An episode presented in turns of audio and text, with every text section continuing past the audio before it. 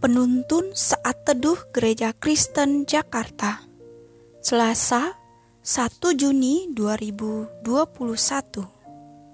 Judul renungan: Roh Kudus memberi keberanian bersaksi. Nats Alkitab terambil di dalam Kitab Kisah Para Rasul pasal empat ayat dua puluh sembilan sampai tiga puluh satu. Dan sekarang, ya Tuhan, lihatlah bagaimana mereka mengancam kami, dan berikanlah kepada hamba-hambamu keberanian untuk memberitakan firman-Mu. Ulurkanlah tangan-Mu untuk menyembuhkan orang, dan adakanlah tanda-tanda dan mujizat-mujizat oleh nama Yesus, hamba-Mu yang kudus. Dan ketika mereka sedang berdoa, goyanglah tempat mereka berkumpul itu, dan mereka semua penuh dengan Roh Kudus. Lalu mereka memberitakan firman Allah dengan berani. Saya mengikuti retret di puncak. Saya bangun pagi-pagi untuk jogging keliling villa. Hati saya tergerak untuk menghampiri seorang bapak yang sedang menyapu halaman. Dari penampilannya, terlihat dia non-Kristen, karena pakai salah satu atribut penutup kepala dari salah satu agama. Setelah menyapanya, maka terjadilah perbincangan yang mendalam tentang keselamatan. Awalnya, saya ragu-ragu, takutnya terjadi masalah. Namun, sungguh di luar dugaan. Satu hal yang luar biasa terjadi setelah saya memberikan penjelasan singkat tentang keselamatan di dalam Kristus. Saya menuntun bapak ini untuk terima Yesus sebagai Tuhan dan Juru Selamat pribadinya. Ia tidak menolak. Kemudian saya mengajaknya untuk berdoa. Saya percaya semua ini terjadi karena kuasa dari Roh Kudus yang memberi keberanian untuk bersaksi.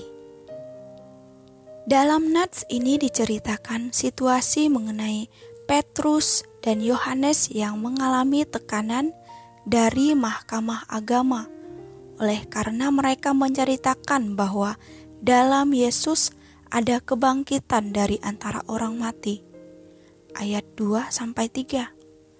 Setelah dibebaskan dari tahanan, mereka diminta untuk tidak boleh lagi memberitakan kesaksian tentang Yesus yang sudah bangkit dari kematian kepada masyarakat Yahudi.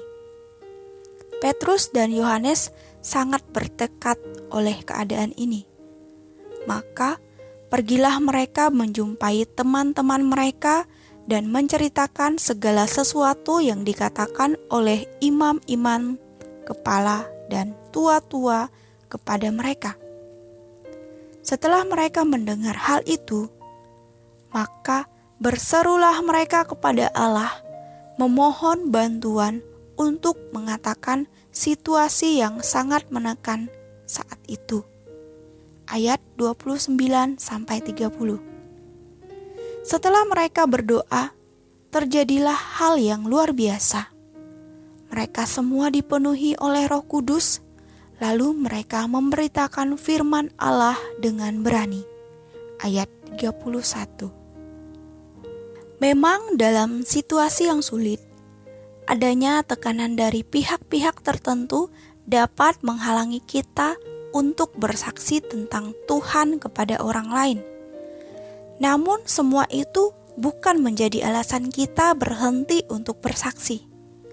Pekerjaan Roh Kudus tidak dapat dibatasi oleh siapapun dan situasi apapun juga. Seperti Roh Kudus yang dapat memakai para murid untuk bersaksi tentang Kristus, meski diancam dan diperhadapkan dengan berbagai situasi sulit.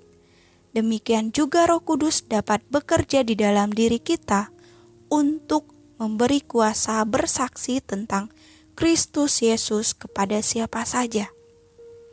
Oleh karena itu, jangan kita takut untuk bersaksi. Bersandarlah terus di dalam pimpinan Roh Kudus, karena dialah yang akan memampukan kita. Latihan paling mendasar untuk bersaksi tentang Kristus adalah melatih hati Anda untuk tunduk di bawah pimpinan Roh Kudus. Amin. Tuhan Yesus memberkati.